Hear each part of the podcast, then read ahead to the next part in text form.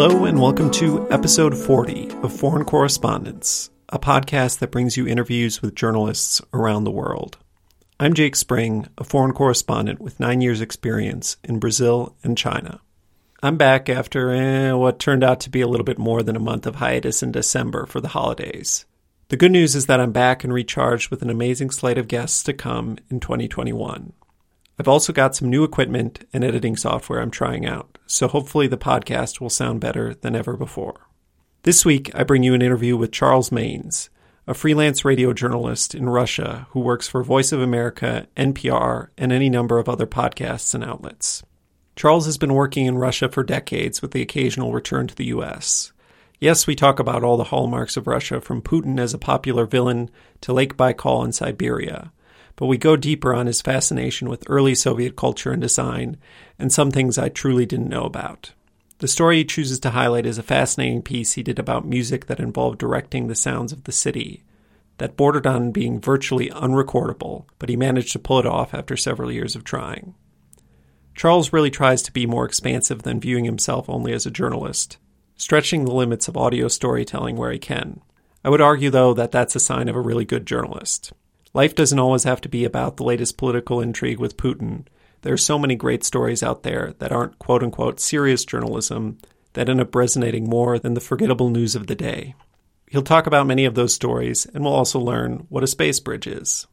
So, without further ado, I'm excited to present my conversation with Charles Maynes, an independent radio producer based in Moscow, Russia. Thanks so much for coming on the podcast. Uh, happy to be here. To warm up a bit, if you could set the scene for us, if you could tell us where you are, both the physical space around you and geographically, what time it is, and a little bit about your last week of work. So I'm in my apartment in my mini studio in Moscow. I live uh, in the center of the city, just across from the zoo. If you're looking at a map of the city, and you can actually hear sometimes the animals crying out. There's a particular interesting aspect to coyotes in the zoo. Really hate the sound of Orthodox church bells. It drives them crazy. and then the lion is the other animal that has a surprisingly deep roar unlike what I would think from like cartoons or something. Mm-hmm. And so it's about a little after four o'clock here, and given that it's the Russian winter already, it's already basically pitch black outside. It's snowing for the second time already this winter. Mm. And in terms of work over the last week, or at least couple of weeks, it's been interesting based in Moscow, you cover a lot, of course, Russian politics first and foremost, but there's also a lot of attention to the former Soviet republics, or the CIS as it's called, Commonwealth of Independent States. And so Interestingly enough, there's been more events recently, whether it's the war in Nagorno-Karabakh between Azerbaijan and Armenia, or events in Belarus in particular. Those have been kind of top headline stories for the past while. Because I imagine most places do not have journalists in those countries, so Moscow's about as close as it gets. I mean, and because of the coronavirus, it's a bit unusual because it's harder to get to these places. I mean, normally you jump into some of these places. And in this case, for example, if I left Russia, I wouldn't be able to return right now. So you see Russian journalists going and covering for Western outlets the events in Belarus, say, since August, every weekend they've had these mass rallies. And there's, of course, this big challenge to Lukashenko's hold on power there. And it's all being covered basically by Russian journalists or journalists that are coming in from Europe and have managed to get visas to work in Belarus. And just to get some sense, since you're independent, this past week, I mean, if you're working on long term pieces and can't talk about it, that's fine. But did you have to turn around any pieces this week? And what was it about and who was it for?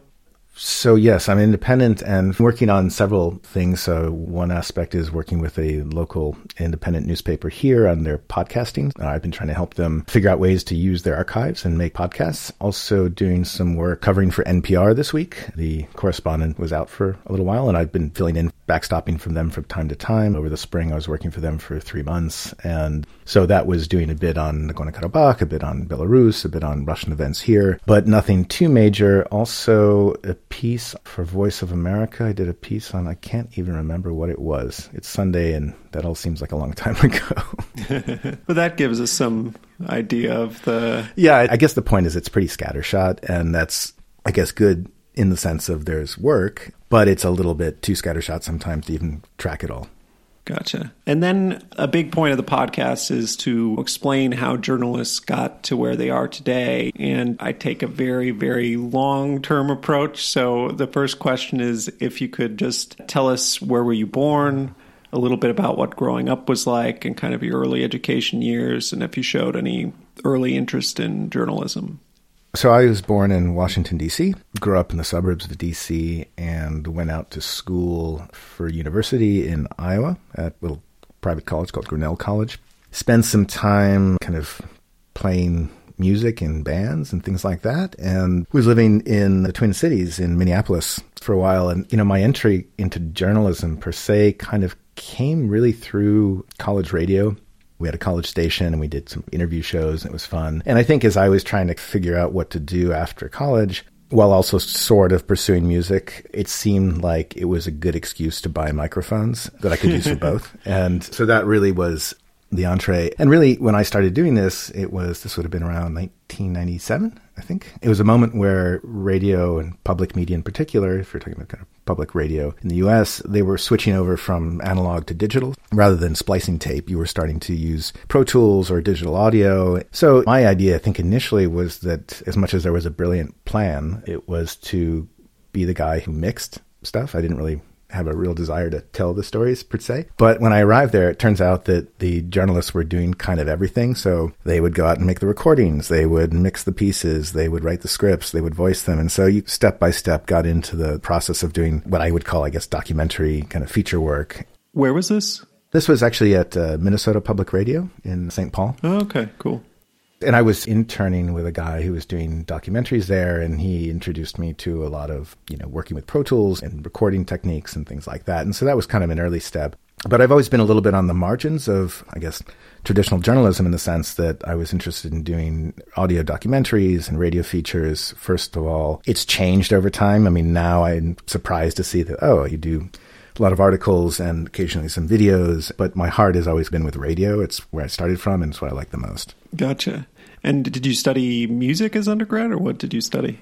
No, I was a history major and know, like a lot of history majors, I realized that I was on track to be a history major. I thought, well, it's too late to get out of this. So, um, you know, I, I, knew I knew I didn't want to teach. I liked reading about things that happened. I had, you know, why am I in Moscow? I had studied Russian history in particular, and uh, and also Russian literature, and got in deeper into that through the university. But there is kind of an origin story here, which is that my parents were actually diplomats here in 1968 and 69 in Moscow. So in my family, you know, it wasn't that I grew up with those experiences, but I certainly heard a lot about them. And mm-hmm. so all these things kind of combined. So I realize I'm taking you all out of the timeline, but I graduated from high school in 1990, and this is the year the wall fell, or 89 and 90. Like we were watching events unfold as they were happening, and they were historic. And so my first year of university or college was when the Soviet Union was disintegrating, and it just all the attention was there. And it was a really fascinating time. Uh, so I studied over in Moscow in 1994. I was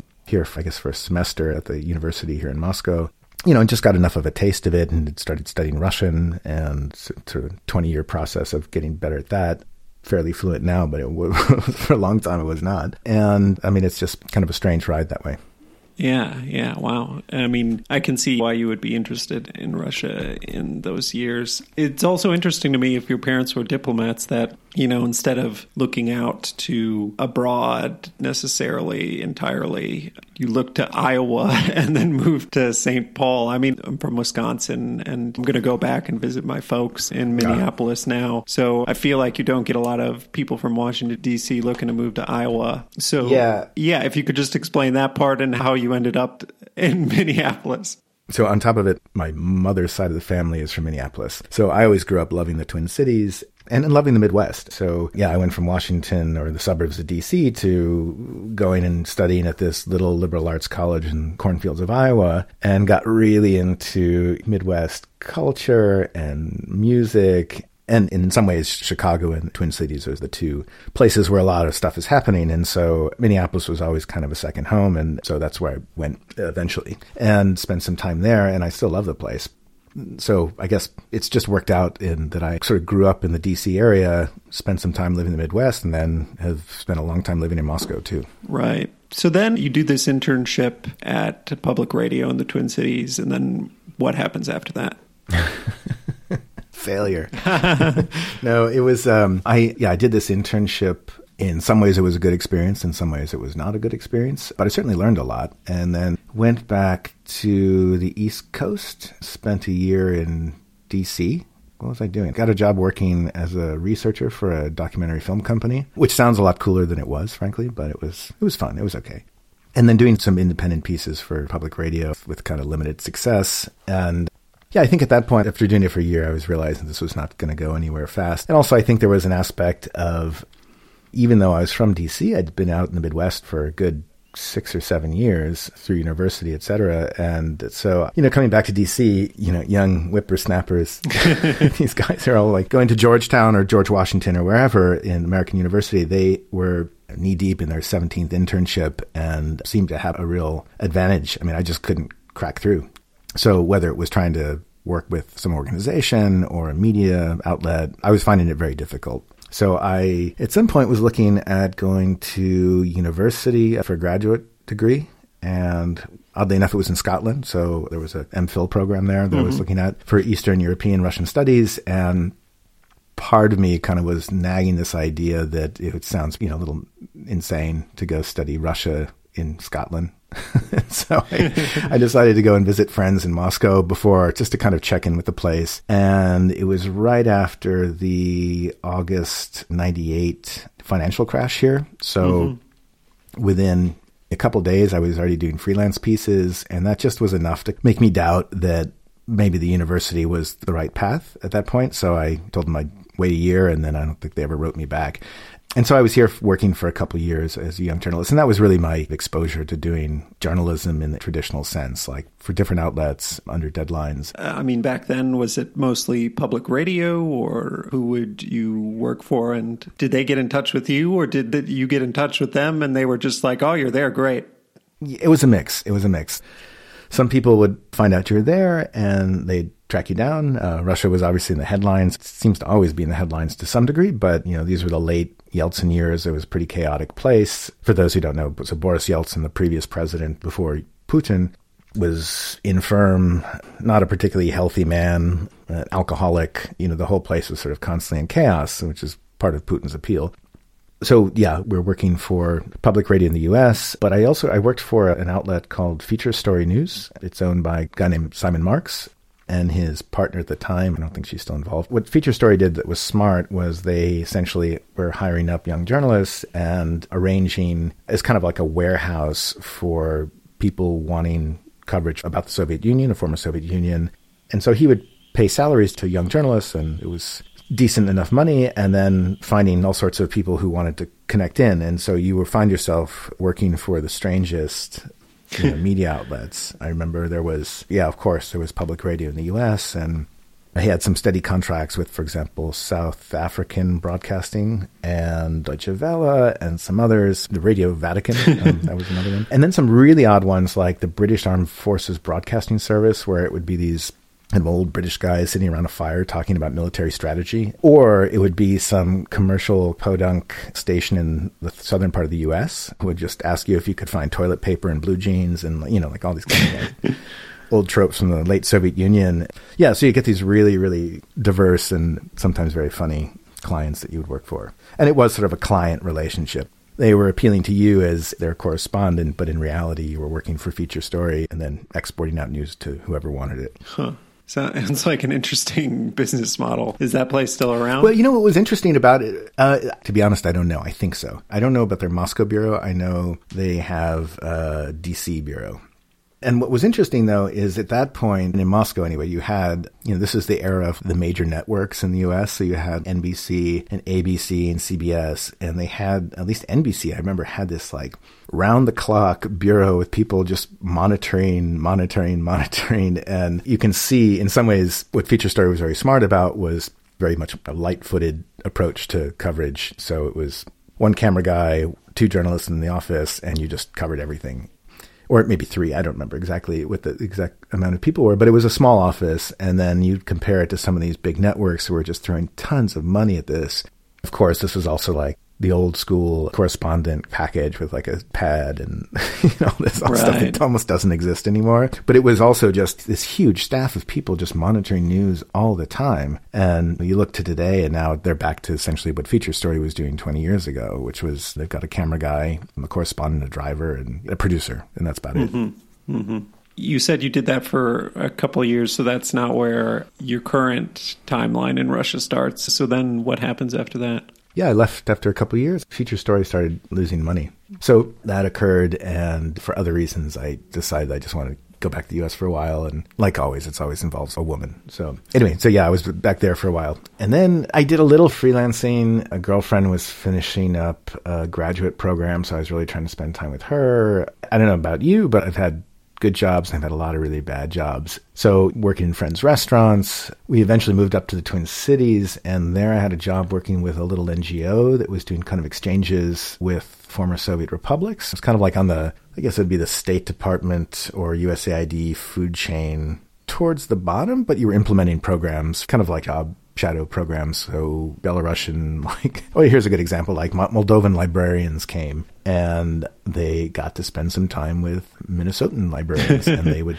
job shadow in Hennepin County Library and get to see how they were approaching some of these issues. So there were some really funny and kind of fun moments with that job. And it was a good chance to use Russian. I was sort of afraid of losing it, having kind of spent some time building it up. Was oh, and I was also working with it was a kind of a Minnesota Public Radio was strange. First of all, it's a little bit like a university in the sense that everyone has tenure. I mean, nobody ever seems to leave. So there're not very many jobs there. And so there certainly wasn't any place for me. But he was I guess, more, more, aggressive from a business standpoint. So he also had a, another part of their umbrella organization that was actually for profit. And that included an AM radio station that played oldies out of downtown Minneapolis. And so I had a job on the weekends doing like the 4 a.m. shift, uh, reading news, weather, and playing like Rat Pack stuff. Huh. So it was fun. I mean, I'm kind of a night owl, so it was really torturous for me to uh, go to bed at two and get up at three. it wasn't very, it wasn't a very healthy lifestyle, but it was fun. It was fun. And so I did that as well. So I was working for this NGO and I was working as sort of a radio DJ news announcer on the AM station for the elderly.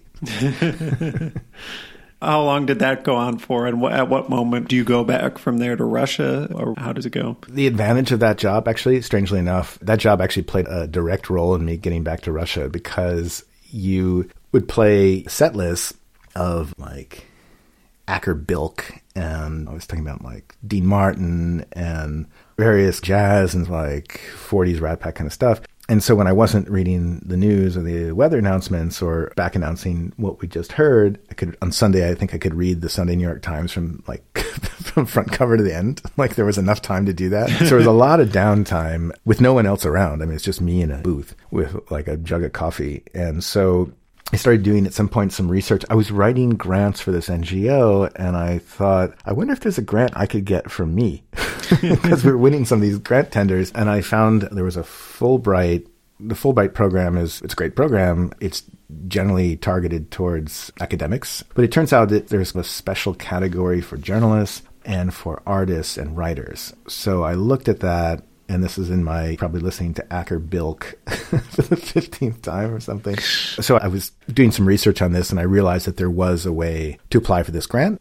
So I ended up applying, and it's sort of like you throw a stone in the pond and it makes a little echo, but you have no idea. I mean, a whole year passes before you, you basically forget that you applied by the time they get back to you. And so they got back to me a year later, I think it was, or something close to that, and told me I was a finalist and so I had some interviews and then ended up getting this Fulbright grant to come to Russia. And so I did that. And this was 2005. You know, I'd missed the place and I was also really excited to do something different. It was working with, there was a radio foundation here that was working primarily with independent radio stations in the regions of Russia. So a lot of Siberia and the Far East in the Urals in the north. Yeah. So we worked with them for several years and we had gotten into some interesting projects. So it was working with this radio foundation and it was kind of the flip side of what I'd been doing before, which was working for Western media and sort of hanging out with a Western journalists scene, I guess. And this was more like working at like a community radio station in Moscow. And so all my colleagues were Russians and great people and was sort of like a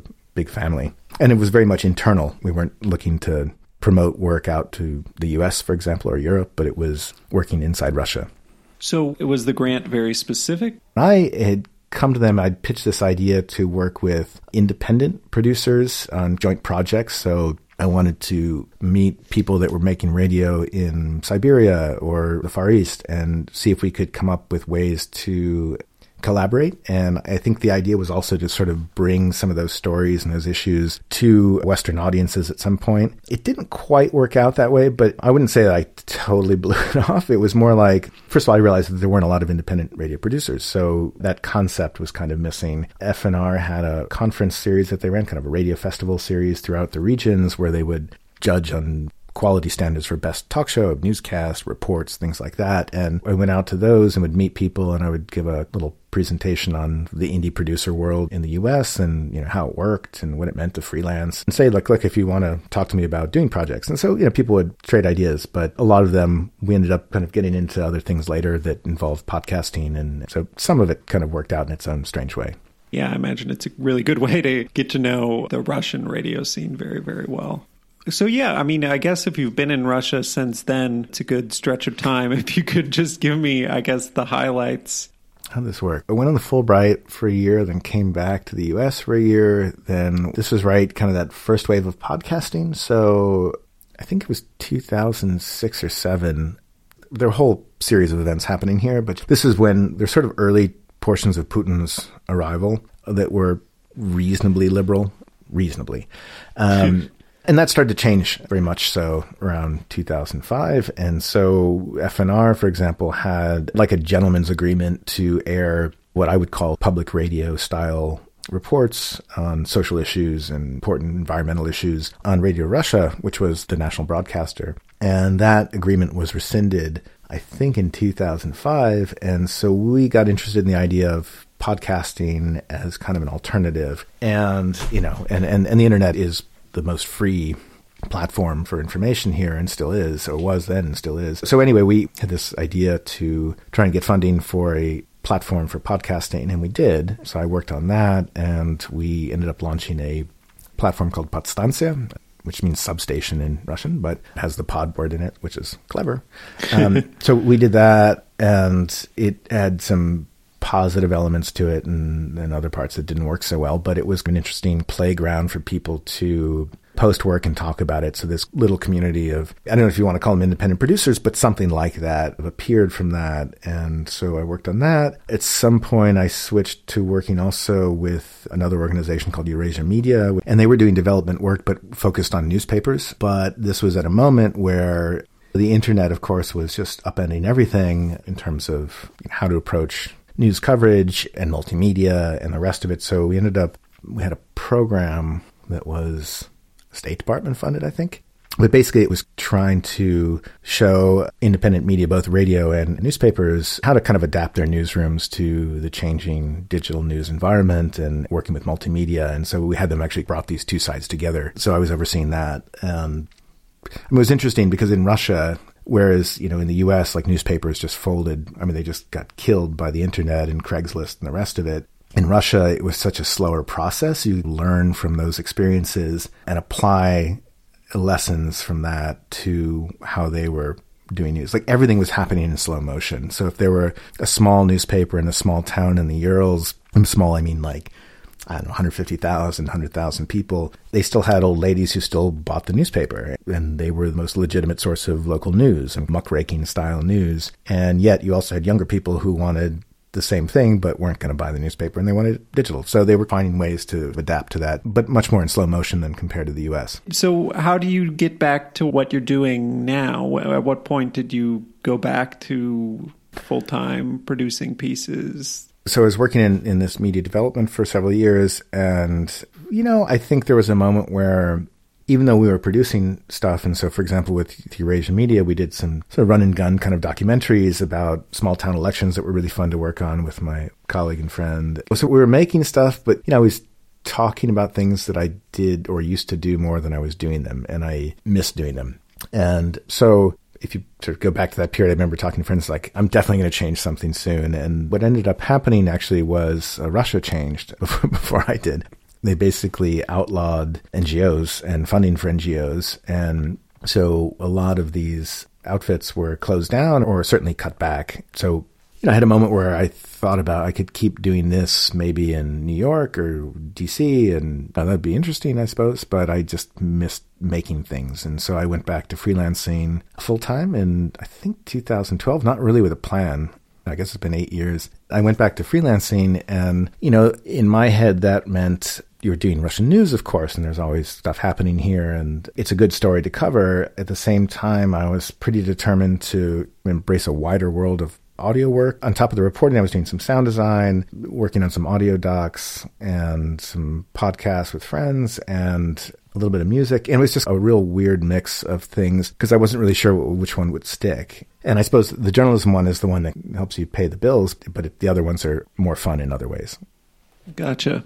I guess I've got a couple more general Russia questions. So you've gone back and forth to Russia since 1994, so you have a longer term view on it. I was just curious how it's changed over that time, and in particular, it seems like the Soviet Union broke up. There was this era of hope, but at the same time, chaos. And then it seems like Russia now is maybe not as different as everybody thought it might be. It seems with Putin and everything, it's very similar. So, how do you view that? I used to say to people that Russia was kind of like opera, like it was like yeah, it was full of heroes and villains, and and a lot of people stuck in between, right? Of course, not everyone's a hero, not everyone's a villain.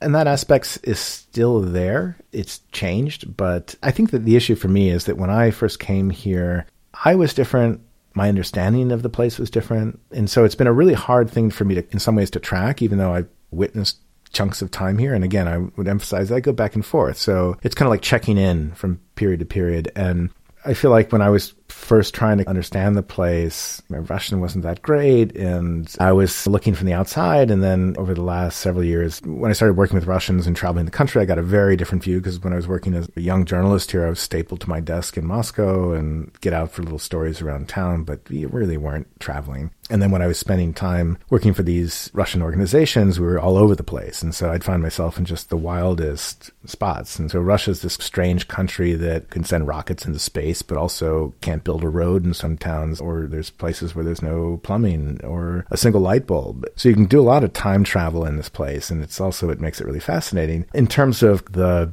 shifting political winds, yeah, I mean, there was a moment, I think, when I was a student here where a lot of optimism, and certainly a lot of goodwill towards Westerners. That shifted a lot. I think what I'm struck by with the Putin era is just how cynical it is. Russians always have had a, a, healthy level, I thought, of cynicism, but I think it's getting maybe unhealthy at times. And to add to that and just not put it all in Russia, I think that one of the strange things of working in journalism and also media development is a lot of these programs working with media are really designed to help Russia become more like the US or the West. And if we judge the Trump years and recent US experiences, I would argue that it's almost the other way around. The US looks a lot more like Russia these days in terms of the media environment and the bifurcation and tunnel vision of people getting their news from different outlets. And, you know, you can blame some of that on the internet, I suppose. But in terms of cable news today, resembles Russian news to my mind, during the Putin era. You had people affiliated with certain parties or certain candidates. So I think it's a strange mix of things. And I mean, for China, the politics has changed. Towards the end there, it was interesting how all these political changes and the atmosphere shift. There's a lot of important work to be done there, but China used to be a lot of fun, and I feel like it is not a fun place to live anymore necessarily. It's more of a hardship posting these days.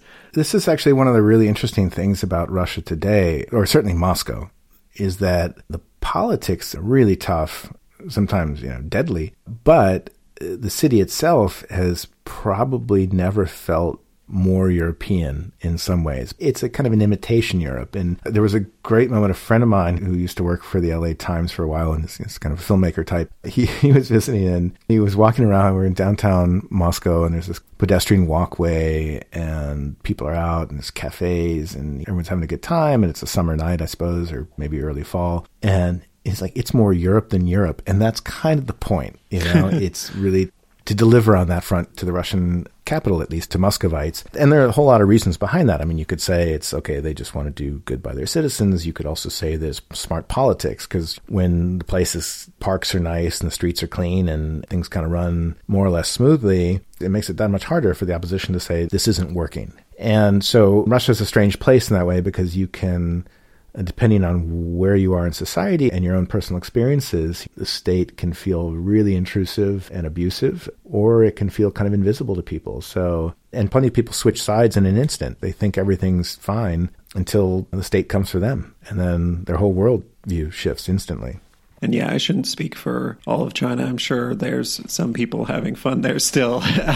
yeah, I mean, like I just had, I ran into a guy the other day who was trying to make the case to me that Russia was the freest country on earth, and and he's like a high end furniture designer type who I don't think he makes it. I think he buys it, but he sells to like high end clients. So it seemed like he was doing okay with his business. And he'd spent some time in France and some time in Italy and some time here and there. And he's saying, you know, in Russia, I can do whatever the fuck I want. you know, and, and the thing is, you can until you can't. And that's, that's the unique aspect to Russia. Right, yeah. Maybe not only Russia, but certainly Russia. Everything's possible until suddenly it's not. Right, yeah. Like the state is either completely not paying attention to you or it's completely breathing down your neck. um, yeah, yeah, yeah, yeah. And if you are going against the grain of politics, or like we see with opposition figures, or or if it's like gay rights, or someone, you know, Russia's a very conservative place, so they promote conservative values through the government, and so people that go the other direction with that, whether it's ethnic minorities or gay rights or migrant rights, I mean, all this stuff, I mean, they just get it's really tough for them. Right. The other question I wanted to ask, which I don't even know what the question is, is just that Russia and the USSR used to be such a focus, definitely for decades, the number one focus of American media abroad. And obviously, it's not like that anymore. And I don't know, I guess I'm just curious what you think about how Americans view Russia now. Is there still residual interest from that area. I imagine, you know, coverage, the number of journalists there has gone way, way down. Where does Russia fit into the media landscape now compared to back then? I take your point, but I think that, you know, the Trump era, of course, has upended all the logic of that, right? Because whether there was some grand conspiracy or not, there's certainly a lot of weird stuff going on between Trump world and the Russian Federation. Right. And I've looked into some of this. And so I think in that way, Russia is very much a focus of Americans' attention. Okay, maybe the impeachment process was over Ukraine, but it was a substitute for Russia, I think is fair to say. And so in that sense, I think there is a lot of interest. I think in a way beyond Trump though, and we'll see what happens. I mean, it seems like the Trump era is ending and I don't think there's any expectation that the U.S. and Russia get along now under Biden. I think most Russians would say probably be worse because I think there's a tendency to see Democrats within the U.S. of kind of getting a little too interested in Russian human rights issues and things like that. But in terms of the U.S. and how Americans view Russia, I mean, I think you're right. There's a bit of that nostalgic Cold War foe. Strangely enough, I think after 9-11, having Russia reappear as, you know, quote, enemy or opponent, and also seeing Putin flashing around new nuclear weapons and hypersonic missiles and things like that. You know, on the one hand, it is threatening. On the other hand, I think there's a certain comfort in an enemy that you kind of understand and kind of even trust. I don't know about you, but it, you know, the idea of Vladimir Putin launching missiles at the U.S. doesn't keep me up at night. Right. But I think that the idea of some extremist of whatever ideology getting access to a dirty bomb, a suitcase bomb, like that does. And so I think in some ways there's a certain comfort in the security apparatus maybe from both sides, to having this sparring. And from the Russian side, I just add one other thing, which is that they like this. the one even though the focus on Russia throughout the Trump administration really ruined any chance of any kind of detente, and, and, Trump wasn't the first guy to come in and say, let's get along with Russia. This is what Obama did, it's what Bush did. All that was kind of torched by all this stuff around the elections, and maybe rightly so, I don't know. But what's interesting is that Russia, in some ways, they liked being put back on par with the U.S. as like a global Cold War era standoff. And so I think they like the respect and sort of fear associated with that. At the same time, it's not particularly helpful for for getting things done. Right. It's pretty interesting. And you're right. Yeah, Russia has stayed very salient in the news. I guess the main difference is just the media, and we, we don't have huge bureaus anyplace really anymore. Maybe China, maybe. You're absolutely right that, I mean, this is also part of a larger cutback in news staffing and global coverage, international news. But, but I do think there was a moment where Putin, for me, it's, I don't know when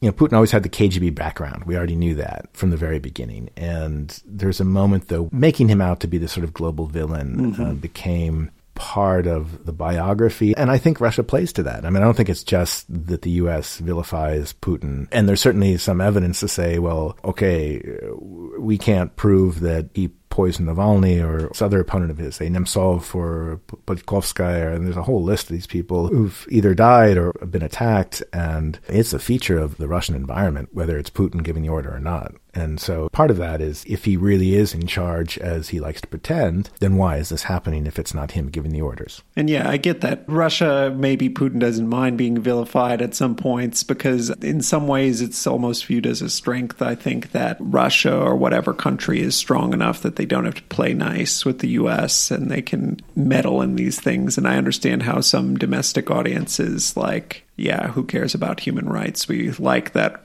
Russia or where our country is viewed as strong and like can go toe to toe with the US. So Yeah, I mean I think that's probably his biggest selling point or certainly among his big selling points to the Russian public. He's not particularly good at domestic politics. The list of problems here is just enormous but he's been able to control the media and massage his image. And maybe most importantly, the thing actually I think he is really, really good at is poking a thumb in the US's eye. The argument kind of never changes. It's sort of the same stuff, but he's done it for a long time and it just plays to a, a resentment, kind of a post empire resentment that's lingering. And a lot of this has to do with the end of the Cold War and how that was handled, the expansion of NATO, and just the behavior towards Russia. So he's basically appealing to a feeling that's there already. He's just smart enough to know how to exploit it effectively. Right. Okay. Well, that is the biography section, basically. So, next we'll talk about stories. I like to end on a high note. First, I usually ask about a story that got away. If there's any story that didn't come off for whatever reason that you wanted to do, whether you couldn't sell it, yeah. couldn't get an editor to agree to buy it, you couldn't, you know, convince the person you needed to talk to you, you couldn't prove it, what have you. Um, does anything come to mind? Yeah, um, I'm in the middle of one, unfortunately. Oh. It's a story, I don't want to give too much away, but it involves a murder from about 40 years ago. And I found someone who has splayed me with all sorts of details, but insists it's all off the record. All the time. Uh, so, so I've been in kind of this so far fruitless hunt to prove to him that I know more than he does, which may or may not be true, so that at least he's willing to open up on the record and that's been the one that's really been frustrating for me because I'm sure if I can convince him, I think that there would be interest in the story. Right, but it's a matter of convincing him you have enough to. I don't know if he's teasing me. I don't know, but at the very least, he can provide some background details that would be interesting. But he seems to claim that he has a lot more information than is publicly known and proof of it, but doesn't want to share it. He'll describe it, but he doesn't want to go all the way with it and doesn't seem that interested in the publicity. But for me, it's a story that I happened on and was researching on my own and was trying to find new leads and stumbled on this guy. And so it's been frustrating that he's not as excited about the story as I am. I mean, I would like to do it. And it wouldn't work. It wouldn't work without this guy. Uh, you could do it, but it would be nice if he was in this because there's a suggestion here that the story as it's known now is not correct. And so I'm not sure if he's right about the things he claims, but I'd be interested to hear him out, but also see proof. Right.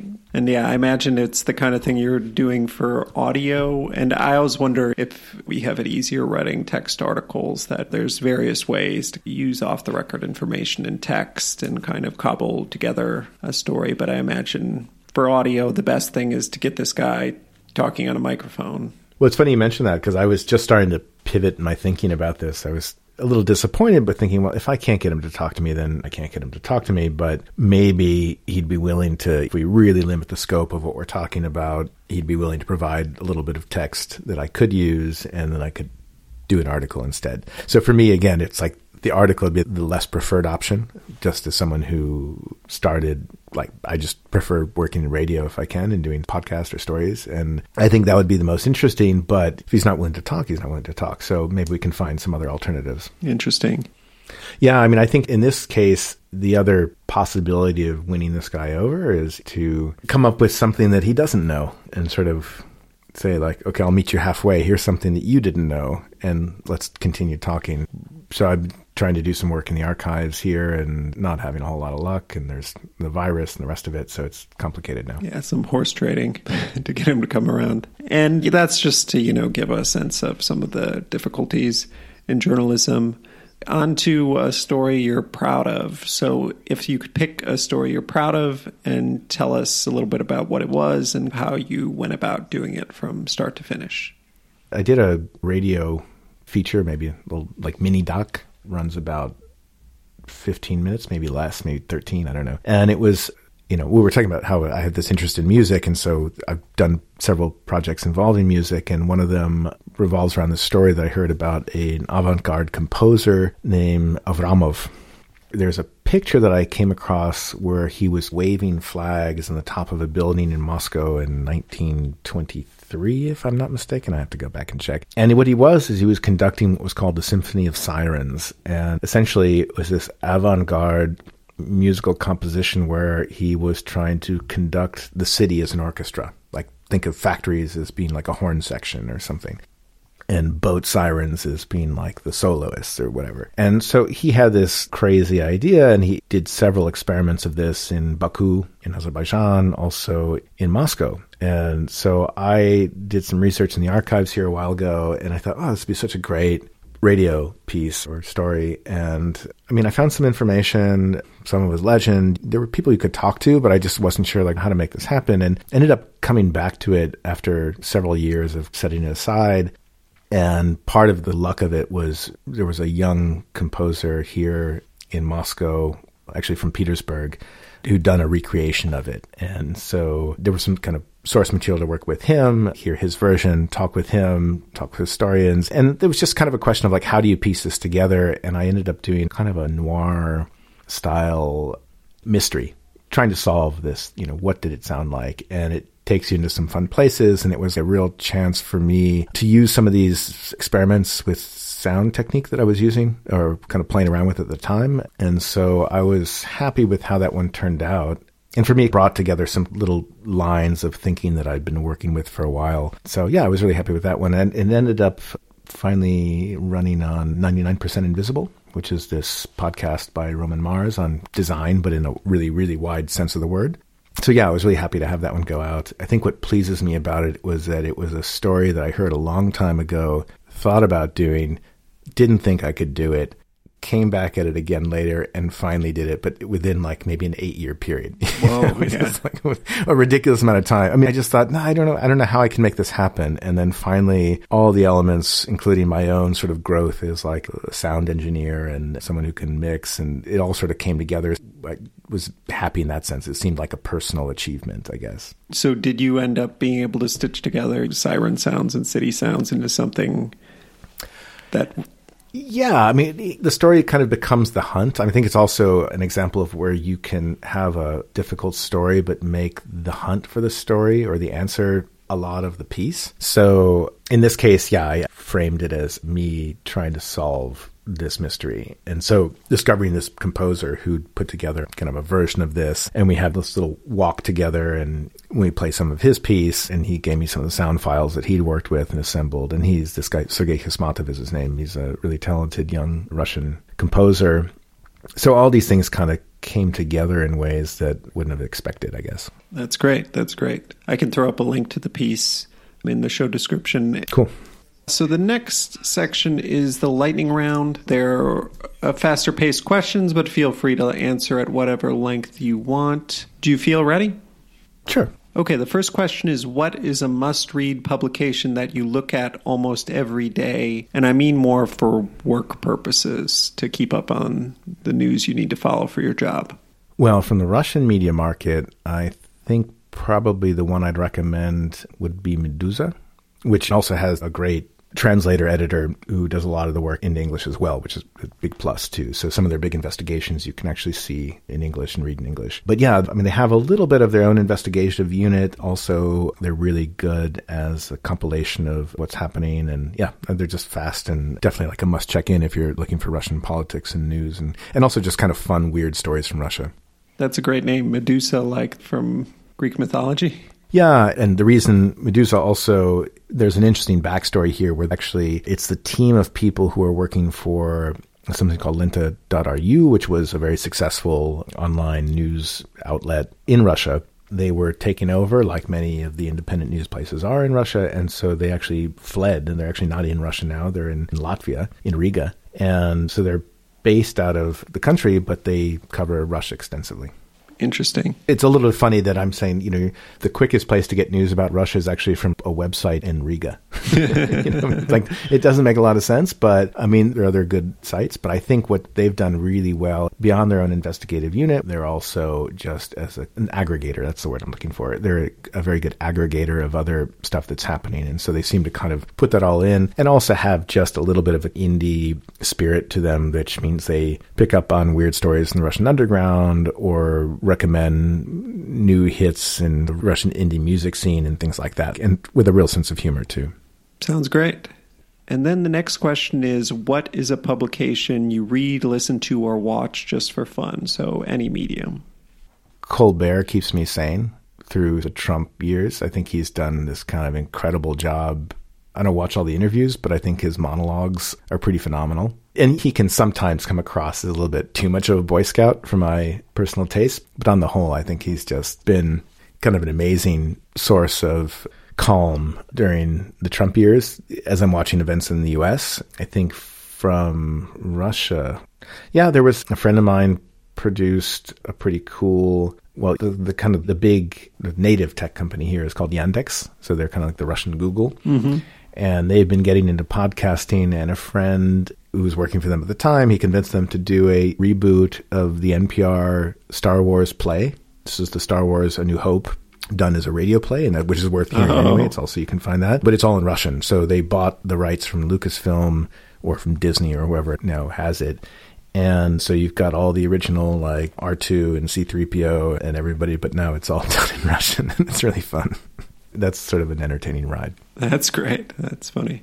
Cool. And then what is the best journalistic article piece, again, in whatever medium that you've consumed recently?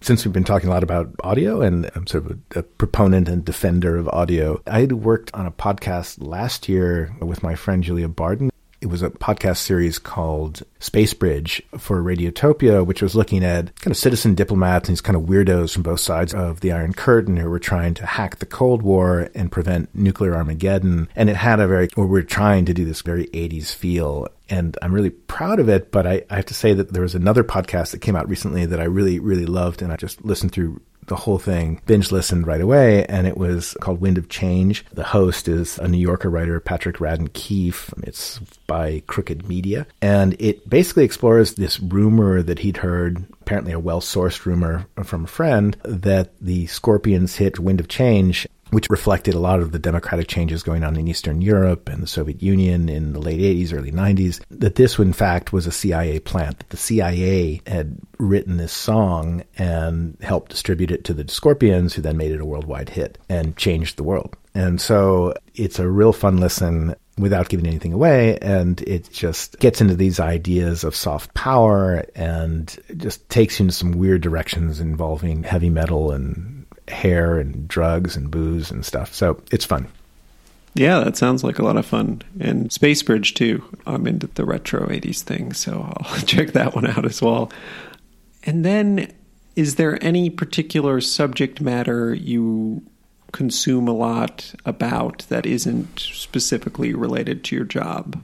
I kind of have an interest in music, which we mentioned before, and it does find its way into the work, like reading about it and learning about it. Design is another one that I just find myself kind of getting into and learning about. For example, recently I've just been obsessing with Soviet mid-century design, which in certain places is really innovative. For a long time, I was really interested in the constructivist movement in the Soviet Union in the 20s, and I still think it's like the most fantastic period and worth exploring. But I hadn't realized how much cool stuff was being made and cool designs from Eastern Europe and communist Eastern Europe and the Soviet Union in the 50s, 60s, and 70s that somehow it kind of passed me by. So that's been sort of a recent obsession. Cool. Did brutalism come out of Russia? Where did that come from? Because I don't know if you know. I don't know there's a lot of. I mean, I'm going to guess. I'm going to guess when you say that you mean some of the Soviet architecture. I mean, that's pretty brutal. I mean, there's some really because, like, I'm from outside of Madison in Wisconsin, and for some reason, brutalist architecture is very prevalent on their campus, and also at Northwestern. Our library and our student union was this, and it's kind of this grim style that I, I don't know that it holds up that well. That I'm like, is this pleasant? I don't know. Um, yeah, it's funny because like I have a computer in front of me, so I was just looking at it. They say it emerged in Great Britain in the 50s, but I'm looking at these structures and they look to me like Soviet structures from a little bit later. It has that overwhelming, morose kind of quality that some of these Soviet buildings contain. And I don't know if I particularly like it or not, but it definitely makes an impression. I was going to say, I mean, Moscow's interesting that way. It's a town of constant reinventions. You have some of the Soviet brutalist heavy architecture and it feels a little bit like Gotham City or something. And but at the same time, you have these other new buildings crop up all the time, and some of it's cheap. And you'll look and you'll see something new, and it seems like a skyscraper got put up in a week. It slowed down. They don't have the money these days, but somehow the city seems to constantly reinvent itself a lot. Mm-hmm. Yeah, I've been to Moscow. I'm trying to remember the architecture. It's not uniform. That's the thing. It's not at all uniform. Right you know, you have these crazy experiments go on where even the, I think it was the previous mayor tried to create kind of a skyline. I think he had this idea it would be a business center for the world. And this is where Trump tried to negotiate when he thought he was losing. He tried to negotiate a Trump Tower there. so you know, this is like this really like glassy, gaudy thing, but it's also very, very Moscow in its own way. And that's sort of more recent stuff. But that sort of Soviet, I don't know if they call it brutalism here or not. They call it Sovok, kind of insulting word for Soviet. There's a lot of Sovok. Yeah, and it's a cool place for architecture with all the mishmash from the palaces in Russia and the churches to, you know, the Soviet era stuff to now the crazy mishmash of postmodernist stuff going on there. Yeah. Whereas yeah, you go to St. Petersburg and it's like very, very orthodox, all classic uniform. Although I love that city too, actually. It's a great place. Yeah, I wish I had a better sense. I, I took the Trans Siberian across from Beijing to Moscow, and I feel like I got off. And oh, it was wow. kind of like my head was spinning. I don't know that I formed very coherent feelings about either St. Petersburg or Moscow. You know what? I've always wanted to do that, and I've never done the Transsib and I would love to. I remember once I was going with a friend, a Russian friend. We were taking a trip to Baikal together, to Lake Baikal, and I was like, "Let's take the Trans Siberian." And she's like, "Why?" We can fly there in five hours and like see much cooler shit. like then like get out and to sit in a train. And for her, like the idea of the experience is like not appealing at all. And I can totally get it why she takes that point of view, but I still feel like I should do it at some point. It was fun. It initially I was going to do it with my friend, but then he couldn't do it and dropped out, so I went with my dad. And originally I was going to go in third class, the cheapest one, and I'm just so glad he convinced me to uh, do second class instead because you go into these third class cars and they're in the same car for nine days. And it's just, you would think it would be a fun party atmosphere being no. Russia, but no, people take it very seriously. And it's just kind of a cattle car. Yeah. In fact, they're getting rid of that Platzkart category, the third class seats. Oh, really? Um, yeah. There was a pitch that I've been trying to make to capture that experience as it fades because it's sort of a symbol in a way of a wealthier Russia no longer needs cattle car style arrangements to get people from here to there. And so, in a way, it's a sign of Putin era progress, which they like to accentuate here. But maybe all those plans are off now because of the virus. I don't know what ever actually happened with that, but it was supposed to end this summer. Hmm, hmm. Because yeah, there are similar trains in China, but somehow Russia managed to squeeze in an extra two beds, like kind of along the aisle. It, it was pretty impressive how many people they managed to pack in there. I, I mean, I've taken Platzkart before for like an overnight. I think the maximum like maybe a thirty-hour trip, and the chorus of snoring and the smell of like pickles and right. sausage. It's tough it's tough. But going in in second class wasn't so bad. And it's more about you get into a rhythm and a mindset and you kind of absorb it and it, time starts to blur and it's all part of the Right. experience. And we only made one stop at Lake Baikal and what a weird place that is. It's like the Myrtle Beach of Russia. It's like such a weird mishmash of not necessarily always well done tourist attractions and No, you know, Russia's really bad at tourism, which in a way makes it kind of a fun tourist experience, but it's not always fun when you're tired or cranky and right. or just like, I mean, don't rip me off. It's just so obvious you're trying to, I don't know. This is a major aside, Uh, but have you have you been to the seal shows they do there? I mean, that's maybe the most I- ridiculous thing I've seen. I'm trying to think. I was at a the Styanka. I was at some kind of museum in the seals seal swinger. I don't think I went to a seal show. No. Yeah, it was just interesting to see this. I feel bad for the seals. It's in this tiny pool and they play saxophones and whatever, but just it was all in Russian. I couldn't understand anything, and uh, and but people were the Russians there were just going nuts for this. Like, and the seal like paints a picture, and people get really into it, and they're like Does bidding the seal up really play a saxophone? yeah, I mean, like a tiny toy saxophone. And then they get it to paint a picture by putting a paintbrush in its mouth, and then they get people to like bid on this thing the seal has painted, and people are getting really into it. It was one of the more ridiculous things. Became like an inside joke with my dad on the trip that the woman would make this one really ridiculous gyration towards the seals to get them to do certain things, and it's such a weird, bizarre thing that I don't think I'll ever see anywhere else. And just, yeah, It's interesting because there's an island called Olkhon. It's a little bit kind of in the midway, sort of lower midway portion of the lake. So from Irkutsk, you drive five hours and then you get on this little barge and that's an island. And I was there, I don't know, 10 years ago maybe, and then was back last couple years ago. And boy, Chinese tourism is just blowing these places out of the water. It's just kind of incredible. Wow. I mean, the Chinese emerging middle class is just What's weird is that they are so. I'm just guessing. I don't know. You, you've spent time in China. You tell me, but it feels to me like these are people making their first trip ever out of China, and the culture clash with Russians. They do not get along, and you know a lot of hard feelings over like how it all goes down. And it's just they don't spend any money. They are kind of ushered around in these Chinese organized tours, and so locals just kind of feel taken advantage of, and they're ruining the environment. I mean, it's not the Chinese that are ruining the environment; it's that the Russians are letting this many people come. But it's just yeah, it's out of control. yeah. Like it used to be, you know, like you and your dad or small groups of tourists would come on the Trans Siberian and get out, go see the lake or something. But now they're just thousands. It's just, it's really out of control.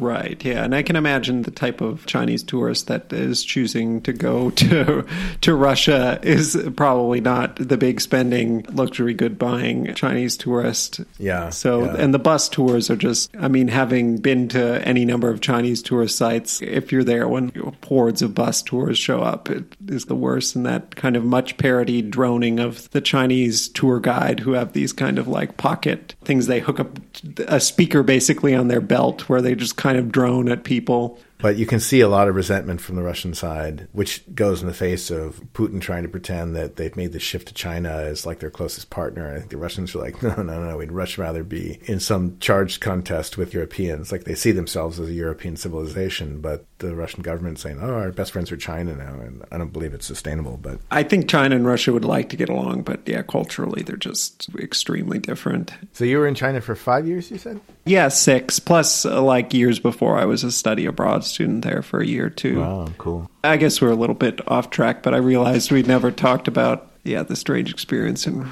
Russia and Lake Baikal. It was mostly Russians there when we went. You know, people who Yeah, no, I just think it's it's changed a lot. The imprint of Chinese tourism is just, I mean, it's slowed down now because of the virus, but just these two sides don't get along. Part of it was the Russian government was allowing Chinese tour groups, if I think there were 10 or more, visa free travel. So people were coming in basically for weekends. It was kind of like a weekend trip because they had some money to burn. And if you had 10 or 20 of your friends, you could just go and like book a van or bus. And part of it was also that I was told there's a pop song that's really popular in China or was a couple years ago about falling in love or finding your love on the shores of Lake Baikal. So all these like Chinese girls, teenagers, are really want to go there. So it's kind of funny.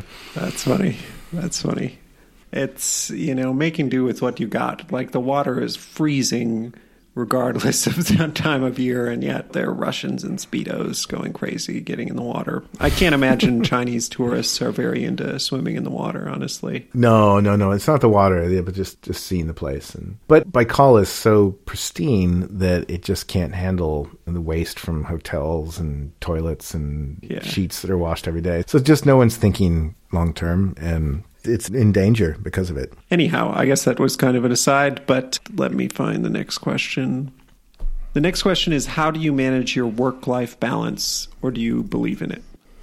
I don't think I do it very well. I work from home, so I have a separate office where this microphone is now, and so like I have a little small studio space for mixing, editing, things like that. I'm one of these people who likes to move around when I work, but I have to say that I find it's not that healthy. Sometimes it's great when you're working long hours and your bed is a walk down the hallway, but the bleed is so big between work and home life that, you know, I don't think it's a healthy thing.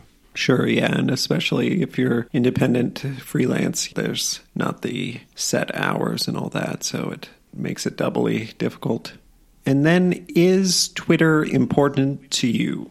Um, I have an account. I tweet. I more even retweet. I find it interesting for news information, particularly during breaking news events. But in fact, the Russian authorities these days, if you go to protest rally or something like that, they're getting quite effective at squelching the internet during these events. So I find that even though in theory, this information is out there. Like I really can't get access to it when I'm down on the ground. But in terms of monitoring events, yeah, it's still helpful in making contacts and finding voices. So yeah, it plays a role. Sure. If you had to trade places with one journalist living or dead and you would have their career, who would it be? I was telling this story about working for this radio station in Minneapolis at these kind of wee hours. So I'd get up at 3 a.m. and go downtown and I think it was from 4 a.m. to noon. And when it would end, there was this funny pass off because I would announce the next show and it was by this guy named William B. Williams, and he would start off and you know fine.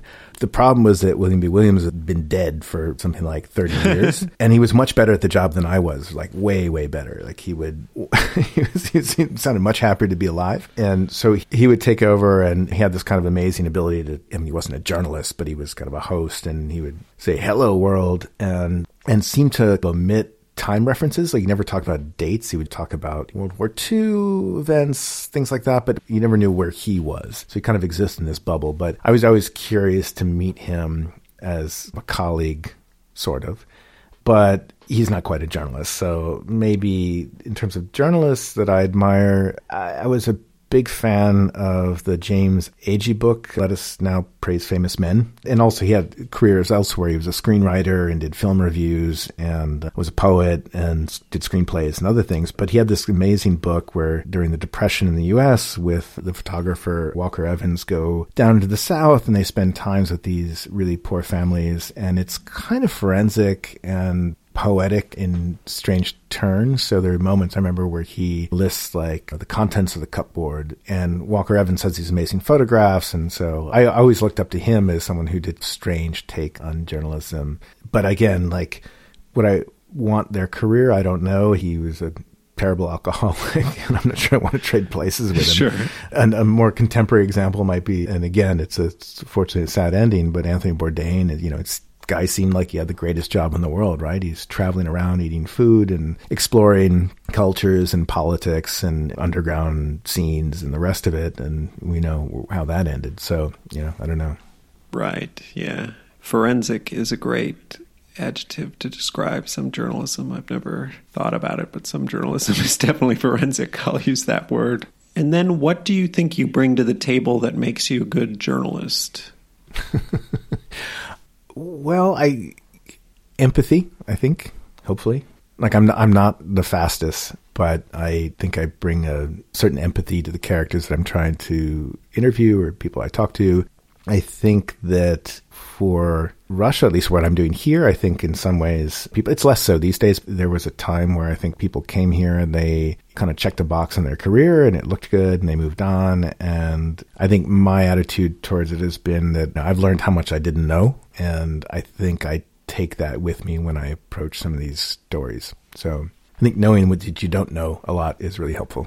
That's a good answer. Uh, out of curiosity, do you see yourself staying in Russia for a lot longer? Well, I have relationships here, and so I think it'll be part of what I do somehow. I'm not sure if I'll stay, stay, but I can certainly see myself coming back and forth a lot. As you know, I mean, if you're abroad and you have family in the U.S., it's hard to balance. And it's one thing when you're younger, but as your parents get older, it gets tougher. So. Right, yeah. I haven't seen my folks in a year and a half because of the pandemic, and it's made it even more difficult it's just tough. I mean, I remember when, you know, it used to feel like you were really on the other side of the planet and so cut off from people when you traveled and with the internet and also just like airfare was cheaper. I don't know. I could allow myself to come back and forth on a pretty steady basis, you know, once every six months, maybe sometimes even quicker, but that's all gone on hold during this pandemic. So it's been kind of a drag. Right. What is one thing you wish you could travel back in time and tell your younger self? Duck. yeah, I'll leave it at that. Sounds good. What is one thing most people don't know about you? I donated a kidney. So. Oh wow! To somebody you know, or? Yeah, to, to my father, who's now dead. But so I'm going with one. One kidney. Fun fact. And then, what is your most embarrassing journalism related story? The thing that came to mind, which I don't, I don't think embarrassing is quite the right term, but yeah, I was working on a story early on where one of the first things I did as an ind- you know, I wasn't even really an independent producer. I was just trying to figure out how to do some work, and uh, I was learning how to cut tape at a local radio station that was still doing analog. So it was actually like with a razor, mm-hmm. you know, you kind of splice tape and somehow I still don't know why this happened, but I was really hunting for local stories to do, and I found one that was interesting that had to do with slave quarters of the National Zoo in Washington. And I guess there was someone from the newsroom where I was splicing tape. And, and anyway, I guess she was doing the same story. And so I got sort of accused of stealing the piece or something, which wasn't true, but it was kind of like a public shaming in front of people that I didn't know and not able to really defend myself. And also just really like just starting out and that kind of sucked. But I don't suspect that's really a, the aim of what you're looking for. I mean, you know, it's not like a fun, fun lighthearted story. I was super pissed off. Yeah, no, I get what you mean though. Like I resent it to this day, but you can't win some things because I know as a young guy and trying to figure out what to do and you're in the politics of a newsroom that you have no control over. I wasn't even a staffer. I was just a volunteer. So Right, yeah, and it's crazy to think that all sorts of stories, like people will have the same idea. like it's fairly common. It doesn't mean you've stolen a story. I did a story once, and somebody emailed me and was like, "I was going to do the exact same story," and I'm like, I, I, don't know what to do with this piece of information. Uh, right, sorry, right, yeah. I don't know. Like, yeah, and I, I think in this case it had to do more with. I mean, even if this person who accused me of this and like pulled me aside and we had a conversation about it. And even if we didn't come to any kind of agreement, but it was sort of done in a very public way and that stuck with me. So I resent it to this day, but it was embarrassing more in a sort of humiliation sense, but also of being wronged. Right, right. And then what part of the day to day of your job do you enjoy the most? Well, first of all, like if you're if you're a freelancer, and you know there are a lot of negatives to being a freelancer. It'd be nice to have a salary and benefits, and like a lot of things that that come with a job. Right. And so, one of the tricks that has taken me a long time to learn, and I'm still not very good at it, is that when nothing's happening, that is your vacation. You just realize that today's slow, and you get to go for a walk or go to the museum or do something you want to do that's not work related. So that's kind of like a part of the job if you're a freelancer. So I just feel like there's a moment where I used to kind of bitch about it and complain and I realized that you don't have a right to complain because it's just part of the contract. So it's like okay, yeah, it means you're really busy sometimes and you're making money sometimes and sometimes you're not. But the benefit of that is you have some freedom. I think the other aspect to this would be what I enjoy about journalism in general is that it gives you avenue to talk to people you want to talk to and they might even say yes because you've got the microphone or you've got an outlet that you can work for. So it's a nice way to meet people that you're interested in that have an impact in politics, culture, whatever. So for me, in that way, it's just opening doors. It, it's the job that lets me do that. I'm not so outgoing that I would just go find these people, but the job allows me to find these people and talk to them. Right, yeah, that makes sense to me. What is your favorite film, book, TV, or other media property about journalists and why? You know, there is this incredible essay by a Soviet avant garde kind of poet named Velimir Khlebnikov, and it's called The Radio of the Future. And I've always loved it. It's from 1921. So he is describing the role of technology on the future Soviet Union, the new, at that point, Soviet Union, and the role of information. And I guess, I mean, maybe this is not quite answering your question because it's not really about journalists, but it's about the medium and what can be processed through it. It's kind of this weird snapshot between this darkened age of no information and suddenly just fountains of culture and news and opinion making and all this. And has these incredible phrases. I mean, I can pull it up if you want and read you a little bit. I don't know. Sure. All right, so here we go. This is The Radio of the Future, Velimir Khlebnikov, 1921. So I'll just read a little excerpt here. So it starts like this The Radio of the Future, the central tree of our consciousness, will inaugurate new ways to cope with our endless undertakings and will unite all mankind. The main radio station, that stronghold of steel where clouds of wires cluster like strands of hair, will surely be protected by a sign with a skull and crossbones and the familiar word danger since the least disruption of radio operations would produce a mental blackout over the entire country, a temporary loss of consciousness. Radio is becoming the spiritual son of the country, a great wizard and sorcerer.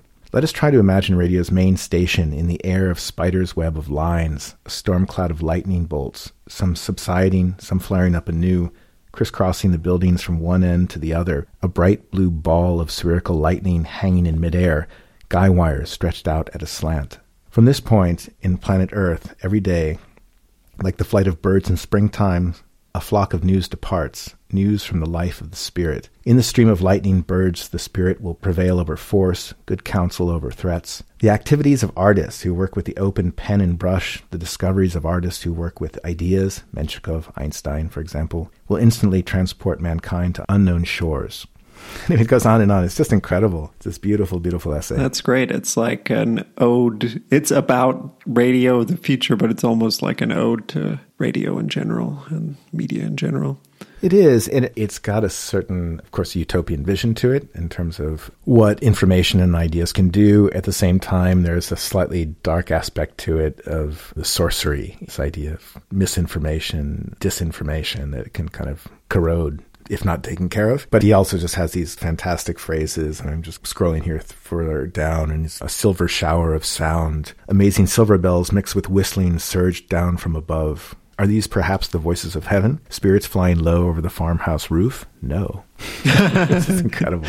No.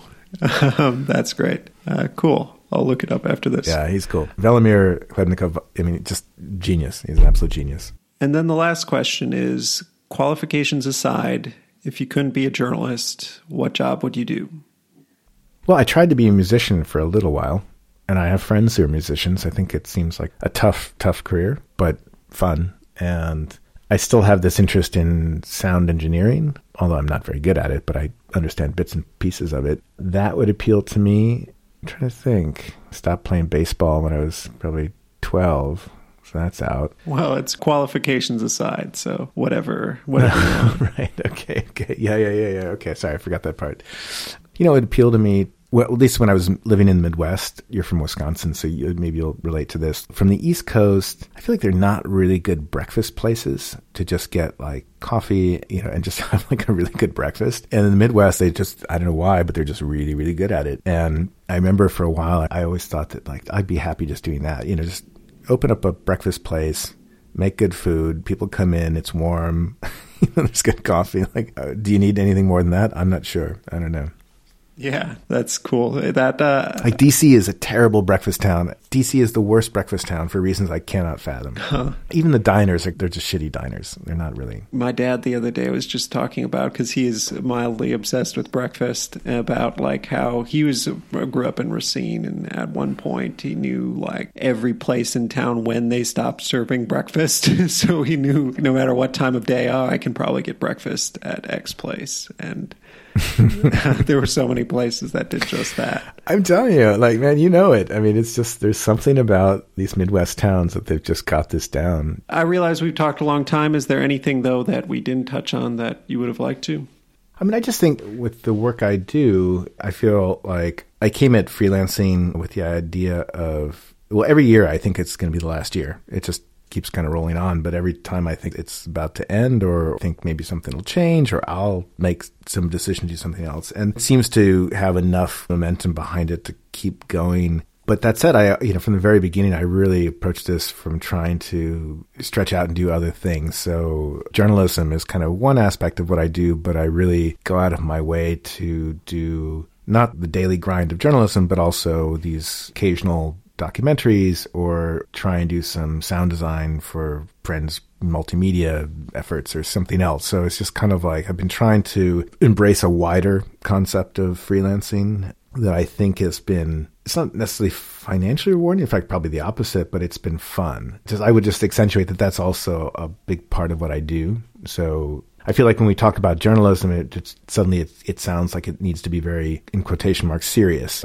And so I'm like, yeah, I'm covering Russia and doing those kind of serious things, but I've also put a lot of time and effort into doing audio documentaries and other pieces that take a different tack that's very different from journalism. So, for example, I mentioned briefly, but this Radiotopia Space Bridge series that we did was looking at the history of uh, citizen journalism, but it's much wider than what you might think. For those who don't know, space bridges were these televised live broadcasts between the Soviet Union and US in the 80s. And Phil Donahue, for those who remember who he was, uh, who he is, he's still alive he teamed up with a guy named Vladimir Posner, who's kind of a big broadcasting legend here, and they were the hosts, and it was a big household event in the Soviet Union. But that's the end stage of it. Before that, you just had all these strange characters coming from the world of like the Esalen Institute in California who were interested in the paranormal and were trying to find ways to like hack the Cold War and make connections and avoid nuclear Armageddon. So that's one example. Another one was with a colleague and friend of mine, Cicely Fell. We did one about Tchaikovsky's Swan Lake as kind of a meme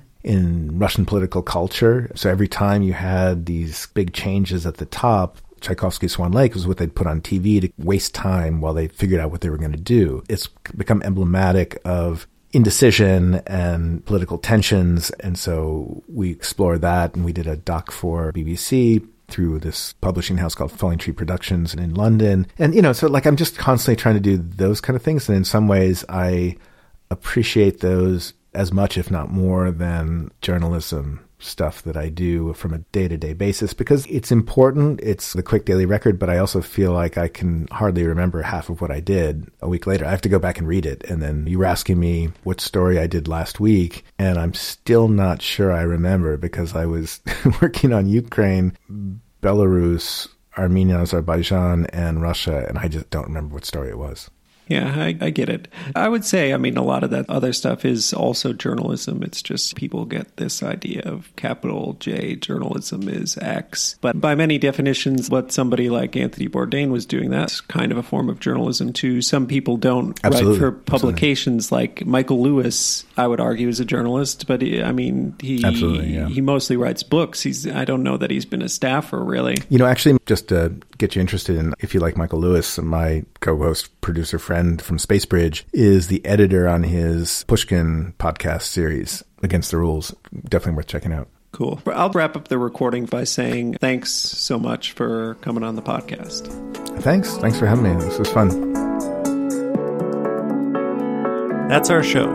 Thanks for listening to my conversation with Charles Maynes, an independent radio journalist in Moscow, Russia. I'll post links to some of Charles's work and other things we talked about in the podcast description and also on our show page, foreignpod.podbean.com. If you like the show, please subscribe to it in Apple Podcasts, Stitcher, Spotify, YouTube, or wherever you get your podcasts, and leave us a rating. Beyond that, it would be a huge help if you also write out a review saying what you think about the show. It helps get the podcast more attention. Follow or tweet at me on Twitter at, at foreignpod on Facebook, our page is facebook.com slash foreignpod. Above all, if you know someone who might like the podcast, please recommend it to them. The show is produced and edited by me. Our music is a track called Love Chances by Mackay Beats. There's more information on that in the podcast description and on our show page. Please look for the next episode to be posted on Sunday, January 31st. Until then, I'm Jake Spring, and this is Foreign Correspondence.